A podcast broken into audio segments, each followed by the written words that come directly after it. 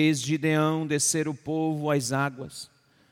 Então o Senhor disse a Gideão: Qualquer que lamber as águas com a sua língua, como se lambe um cachorro, esse porás à parte, como também a todo aquele que se abaixar de joelhos para beber. Foi o número dos que lamberam, levando a mão à boca trezentos homens. Todo o restante do povo abaixou de joelhos para beber as águas. Então disse o Senhor a Gideão: Com estes trezentos homens que lamberam as águas, eu vos livrarei e darei os medianitas nas tuas mãos. E o restante que se vá para o seu lugar. Assim enviou Gideão o restante dos homens de Israel, cada qual para a sua tenda, mas reteve os trezentos, os quais tomaram as provisões e as trombetas dos outros. Amém? Até aqui.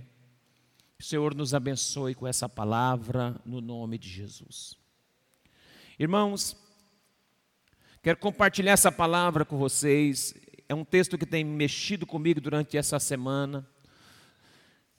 Para que você saiba a respeito do contexto histórico, não muito, mas um pouco apenas, esse é um período em que a nação de Israel estava vivendo uma crise.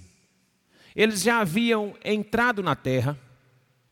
Josué e toda aquela turma já tinham ultrapassado os limites do Rio Jordão, entrado com eles, e nesse período aqui, a Bíblia vai relatar que eles esqueceram das coisas que Deus havia feito no deserto, e uma nova geração nasceu, e essa nova geração foram meio que distribuídas em alguns lugares da terra pelas suas tribos, mas eles viviam uma crise de, de identidade, uma crise de liderança nessa época. Eles não tinham uma liderança firme, uma liderança em que eles pudessem olhar e serem direcionados. Então eles viviam um período, o período chamado período dos juízes, que é um período sombrio da história é, de Israel, do povo de Deus. É um período em que Deus utilizou desse período para levantar heróis, heróis locais, pessoas que se destacavam em alguns momentos. Foi nessa época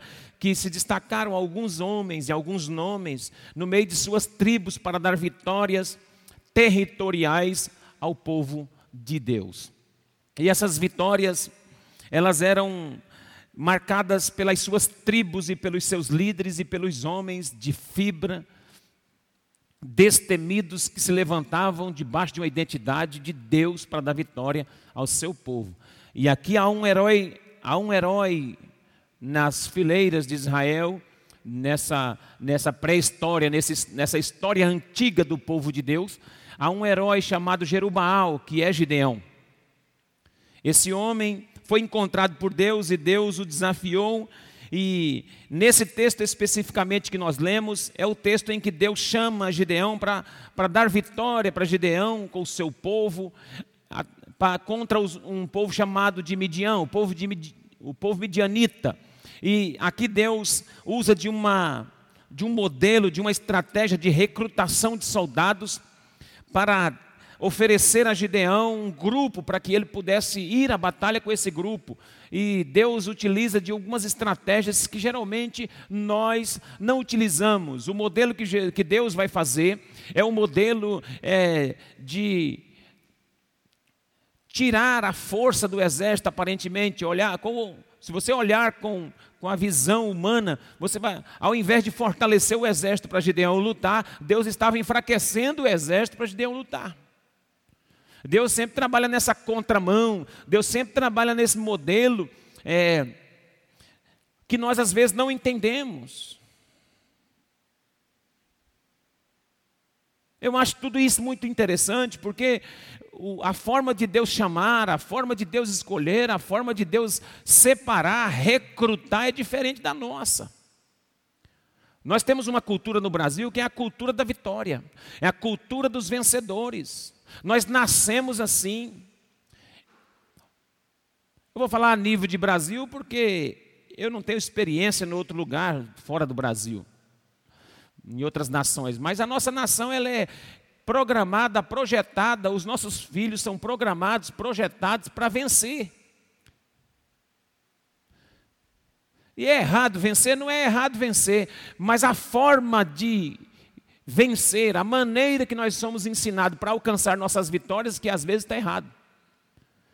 E é isso que Deus, naquilo que Ele quer fazer com Gideão, com esse, com esse modelo de recrutar e de afastar alguns e de mandar embora outros, é isso que Deus está querendo ensinar para Gideão. Que não é apenas vencer, é a forma de vencer, a maneira de vencer. Amém? Então, é sobre isso que eu quero pensar com vocês. Você nota que quando nós somos tão aculturados nessa ideia de vencer,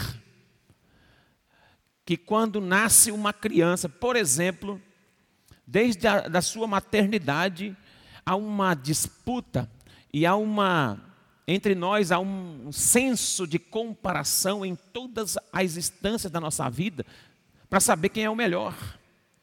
Em detrimento da vitória, nós vamos nos separando, nós vamos nos comparando, nós vamos fazendo de nós mesmos é, pessoas individualistas e corporativistas e pessoas também é, egoístas e pessoas egocêntricas no sentido de valorizar só, só aquilo que nós temos como vitória. Só aquilo que nós produzimos em torno da vitória pessoal que nós temos, da nossa família, da nossa casa. Nós somos assim, por exemplo, quando nasce uma criança na maternidade, a mãe vai compartilhar com a outra e fala assim: com, quanto, com quantos quilos nasceu? 2,700. Ah, o meu nasceu com 3,200. Essa é uma ideia que está impregnada no nosso coração para dizer que o meu pesou mais. Venceu, pesou 300 gramas a mais. E assim é sucessivamente. Nós somos uma geração que adota os seus ídolos. Nós somos uma geração que pede autógrafo. Ah, pastor, mas sempre foi assim as gerações para Pois é, eu estou falando de, de, todos. Nós somos um povo que, se passar um artista por ali, a gente para ele para tirar uma selfie. Porque nós temos essa mania de grandeza, de achar que aquele homem venceu em algum aspecto da vida dele, ele é tão vitorioso que eu, que eu tenho que tirar uma foto com ele para postar em redes sociais. Isso é uma mania de vitória, mania de grandeza. Nós, nós, nós apanhamos tanto que o resultado nós estamos vendo hoje. Nós, por exemplo, a nação brasileira, ela, ela tem os seus políticos como artistas.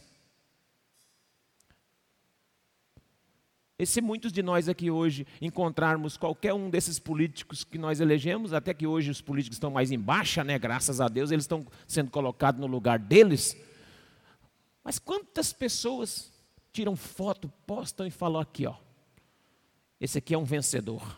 É porque nós temos a ideia, a nossa ideia sobre vitória é diferente da de Deus. E nós aí vamos elegendo os nossos postes ídolos.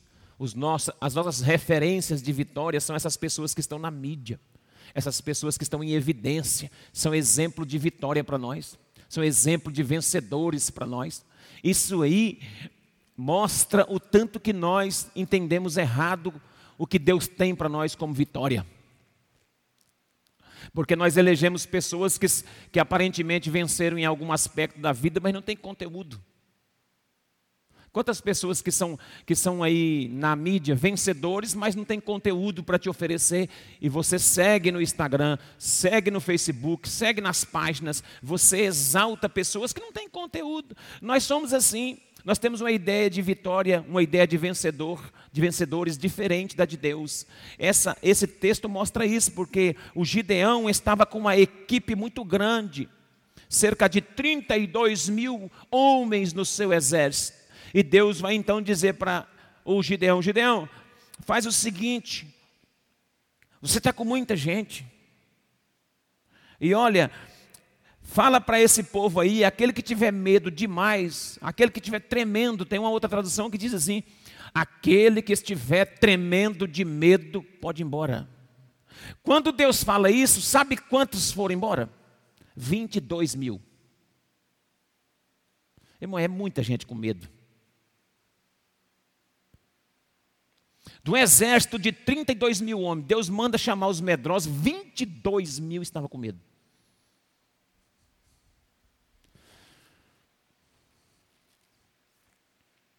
Mas ainda sobrou uma equipe boa. Deus então disse para Gideão: Gideão, ainda tem gente demais. Ainda tem muita gente com você. Leva esse povo, vai com ele até o ribeiro, e lá eu vou provar para você e mostrar para você quem vai ficar contigo para a guerra. Lá eu vou separar. Chegando lá, aqueles que entrarem de joelho, lambendo a água como um cão, como um cachorro, você separa de lado. E aqueles que levarem a mão e trouxerem a água na boca, você separa de lado. O número desses que, com diligência, com cuidado, levaram a mão, trazendo a água na boca, foi 300. De 10 mil homens, agora só sobrou 300 para Gideão lutar, irmãos. Tem historiadores que diz sobre essa história que o exército dos medianitas dava em torno de 450 homens para um.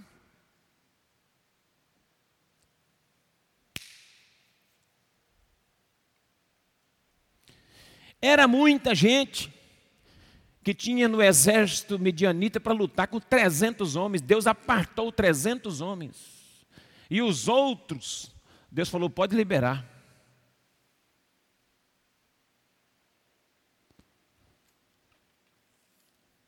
Eu quero, não é um ponto, mas é uma consideração inicial.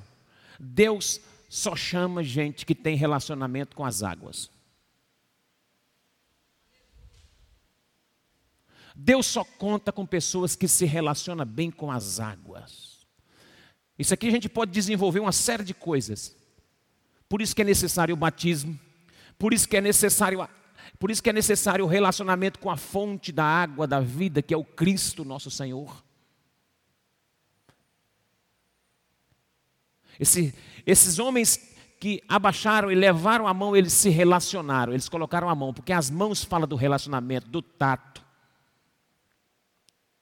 Então, para você servir a Deus na linha de frente, você tem que se relacionar bem com a água. A água é a palavra, a água é o Cristo, a água é o passar pelas águas, a água é o batismo. O povo só se tornou hebreu quando eles cruzaram o Jordão, quando eles cruzaram as águas.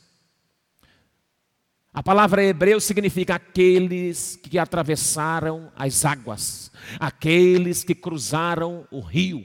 É a palavra hebreu significa isso. Existe a palavra hebreu e a palavra judeu, mas a, deno, a a ideia de denominá-los hebreus, a Bíblia vai chamar de hebreus aqueles que atravessaram o rio, aqueles que passaram as águas.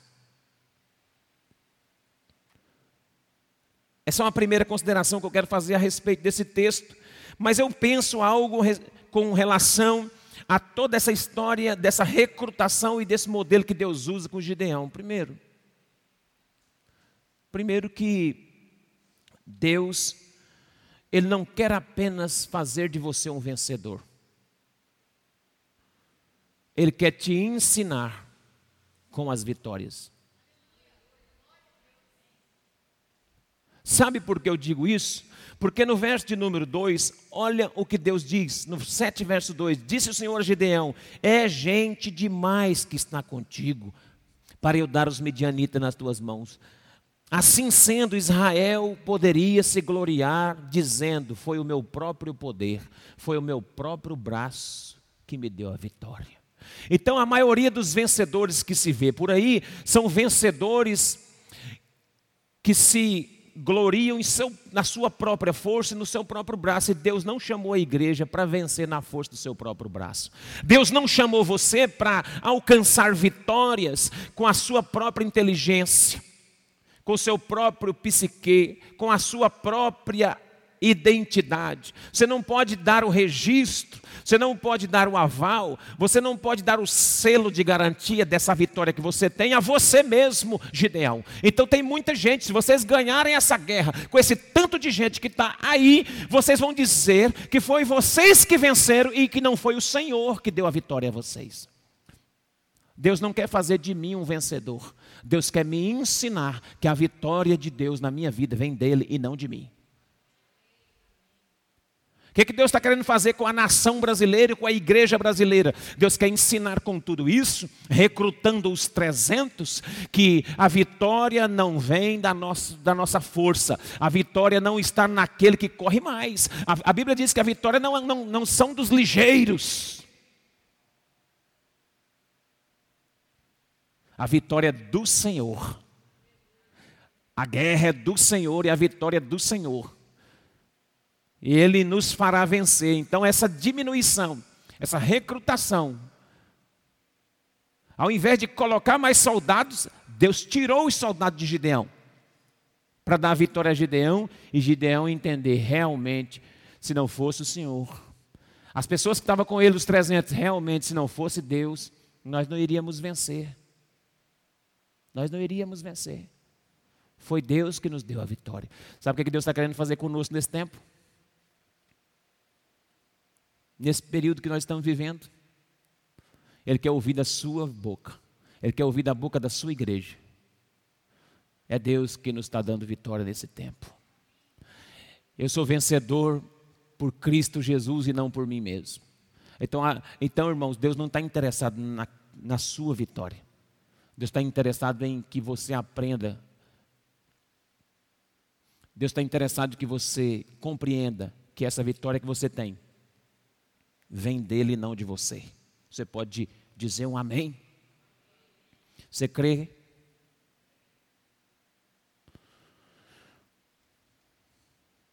Uma outra coisa que eu penso que seja interessante nós refletirmos a respeito dessa estratégia que Deus de recrutar os soldados para Gideão lutar é a ideia, irmão, do falso relacionamento nesse tempo. Esse homem, Deus está querendo ensinar que as nossas vitórias, elas não dependem da quantidade de pessoas que nós conhecemos ou de influência, e sim de relacionamentos puros e verdadeiros. Deus, Deus afasta a multidão e deixa ele com 300, para que esses 300 sejam e estabeleçam se um, um nível de relacionamento mais profundo entre eles. Deus está querendo dizer para Gideão: Gideão, tem 22 mil, tem 30 mil pessoas aí, você não dá conta de relacionar com esse povo tudo. Tem muita gente ruim no meio disso aí. E se esse povo todo alcançar a vitória, você vai alcançar a vitória com gente que não presta no meio de vocês.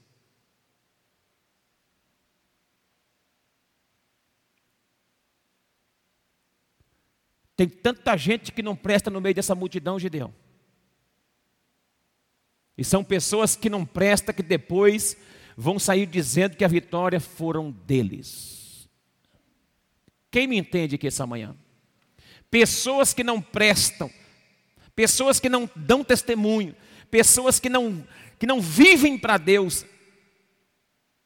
Deus começa a separar de lado, para que o exército de Deus se mostre um exército relacional de forma íntima. Quantas pessoas eu tive olhando o Facebook nosso, é o mesmo da igreja. O meu está escrito PR Pedro PR Sara, é o mesmo da página da igreja. A gente praticamente a gente só divulga aquilo que é da igreja.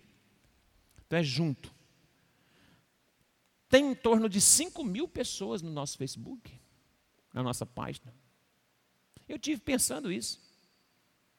Falei, se Deus chegar hoje e falar que vai recrutar os meus amigos aqui, no Facebook. Quanto sobra?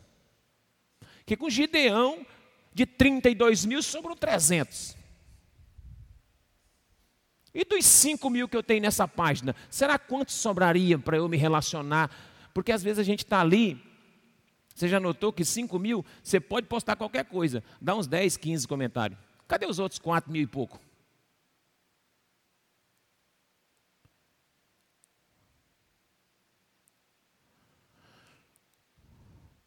É lógico, a gente chama amigos e, nem, e também a gente não quer ser uma unanimidade, nem, nem é para isso as redes sociais. Eu estou só fazendo uma comparação de que Deus quer aprimorar, aperfeiçoar o nosso nível de relacionamento. E o nosso nível de relacionamento não está no nível de multidão, está no nível relacional de um grupo menor. Não há como. Jesus não trabalhou a multidão assim. Jesus serviu a multidão, Jesus abençoou a multidão, porém, quando Jesus foi se relacionar, ele afastava os discípulos de lado. Amém? Quando Jesus ia se relacionar de forma íntima, ele chamava os doze num canto. Quando ele ia relacionar de forma mais íntima ainda, ele pegava três e levava para um lugar mais alto para orar. E se relacionar com três, Pedro, Tiago e João.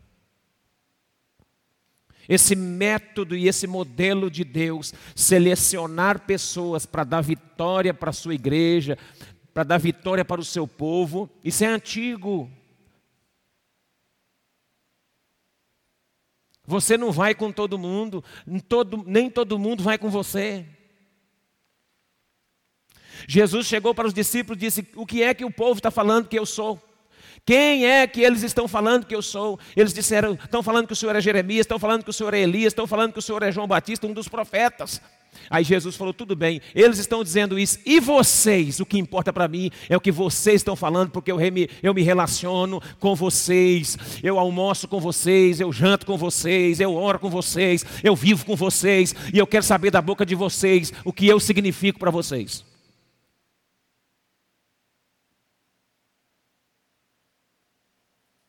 Nem sempre, irmãos, a vitória da maioria.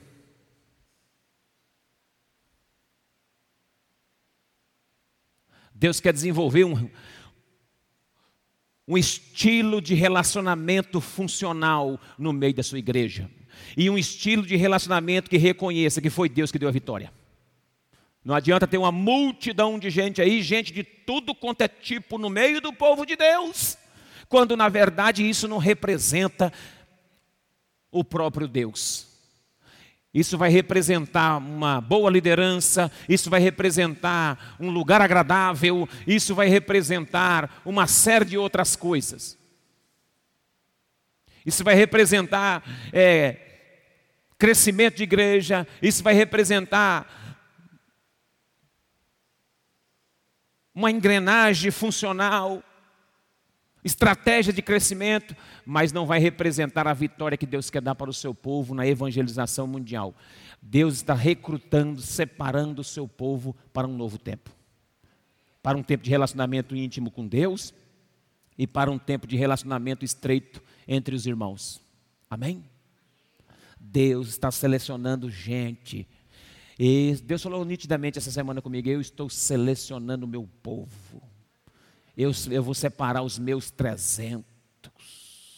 Sabe aqueles pastores que entraram na onda do desafio de crescimento de igreja no Brasil, hoje estão sofrendo. Porque não é errado crescer a igreja, todo pastor tem sonho que a igreja fica bem grande. Muita gente é bonito de ver. Eu estava olhando as fotos de uns meses passados, a igreja lotada aqui. Eu falei, ô, oh, benção, hein? Sara falou comigo, olha, eu gosto de ver a igreja assim com as cadeiras longe uma da outra, eu não gosto muito não. Sara falou, eu também não. Eu não posso, eu não posso falar que eu gosto não, eu gosto de ver muita gente junto. Mas só que muita gente às vezes nos engana. Não estou dizendo que é errado, mas muitas vezes a gente, muita gente às vezes só amasseia o nosso ego. Muita, a multidão às vezes encobre aquilo que não está dando certo. A multidão às vezes nos engana. Ela traz a falsa sensação de que nós estamos nos relacionando, quando na verdade todo mundo está no mesmo bolo, todo mundo está junto, mas não está tendo uma, uma relação sincera, um relacionamento íntimo. Quem está me entendendo aqui, faz assim com a mão. É, no meio da multidão a gente se perde um pouco, então Deus está dando uma eletizada, uma separada no seu povo. Deus não está dispensando gente, Deus está separando os seus profetas. Levanta a mão e fala, eu quero ser Senhor. Então, para você ser separado nesse tempo, você tem que ter diligência, relacionamento com as águas. Você tem que entrar na, no, no, no você tem que entrar no fino de Deus, no perfil. Você não pode entrar na água de qualquer jeito. Beber. Uma turma que entrou bebendo água igual um animal, igual um cão. Ele, Deus falou: esse não serve, sabe por quê? Ele está entrando muito ganancioso na água, tá, não está preocupando com os inimigos. O outro que só levou a mão aqui e ficou de olho aqui, ó. Esse está pronto para a batalha, porque além dele estar se relacionando com a água, ele está vigiando em volta dele, ó. Ó. Deus está selecionando gente assim.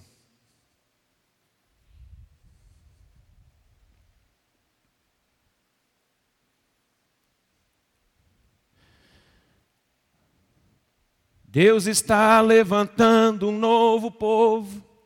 Deus está sacudindo toda a terra. Deus está separando seus profetas um novo dia amanhecer, uma nova história se cumprir. O choro já durou a noite, é chegado amanhecer. Mais uma vez, Deus está levantando um novo povo, Deus está sacudindo toda a terra. Deus está separando seus profetas.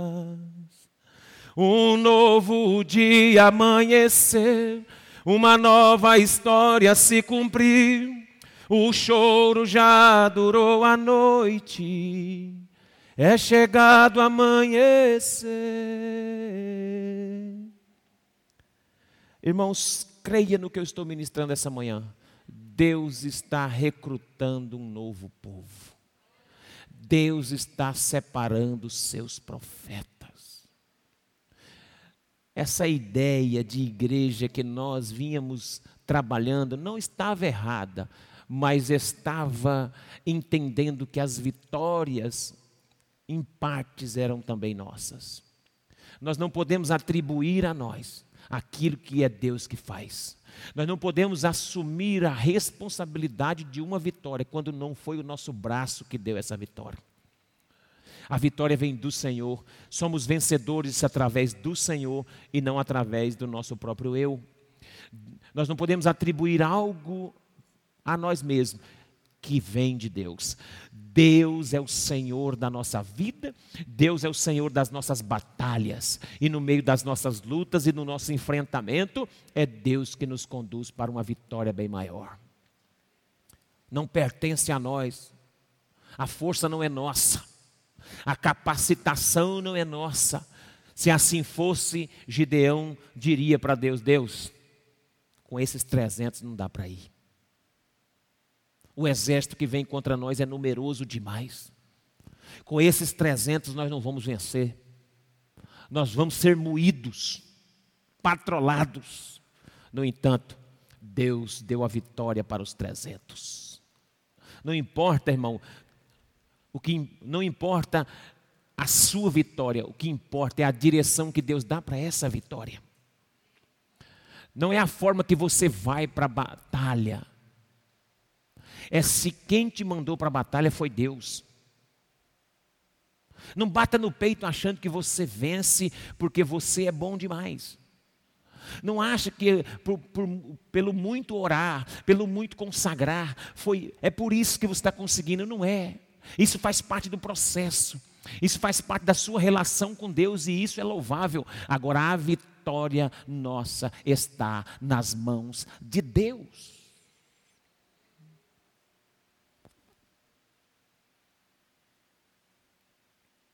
E eu vou profetizar mais uma coisa agora nessa, tá, nessa manhã. Deus está tirando do grande e colocando na mão do pequeno.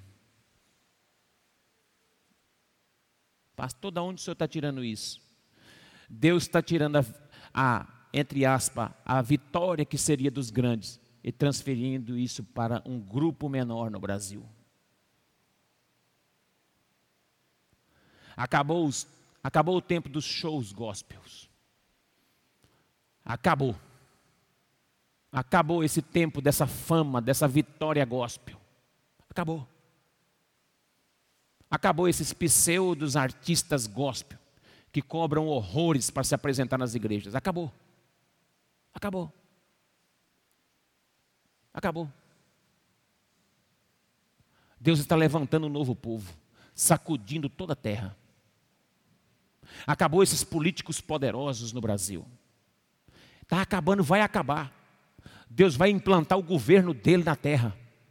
E ele vai mostrar quem governa. A vitória não são dos poderosos. Não existe igreja grande e igreja pequena, irmão. Sabia disso? Nós que colocamos isso na nossa cabeça. Deus não dá uma vitória maior. O pastor da igreja grande, ele não é melhor do que o pastor que está com cinco ovelhas num, numa outra, num outro lugar ali, não. Jamais. Deus vai pegar dinheiro dos estados ricos e maiores e vai transferir para os estados menores no Brasil. E o estado de Mato Grosso vai ser um dos que vai ser beneficiado. Pessoas vão mudar para o estado de Mato Grosso. Pessoas vão vir para a nossa terra. Pessoas vão vir morar aqui, mudar para cá. Gente de São Paulo, gente do Rio de Janeiro, gente de, de Minas Gerais, gente dos outros estados maiores da Federação Brasileira. Vão mudar para o Mato Grosso, vão mudar para o Pará, vão mudar para outros lugares remotos do Brasil e os lugares menores do Brasil vai começar a prosperar nesse final. Está filmado, está gravado. Depois vocês pegam e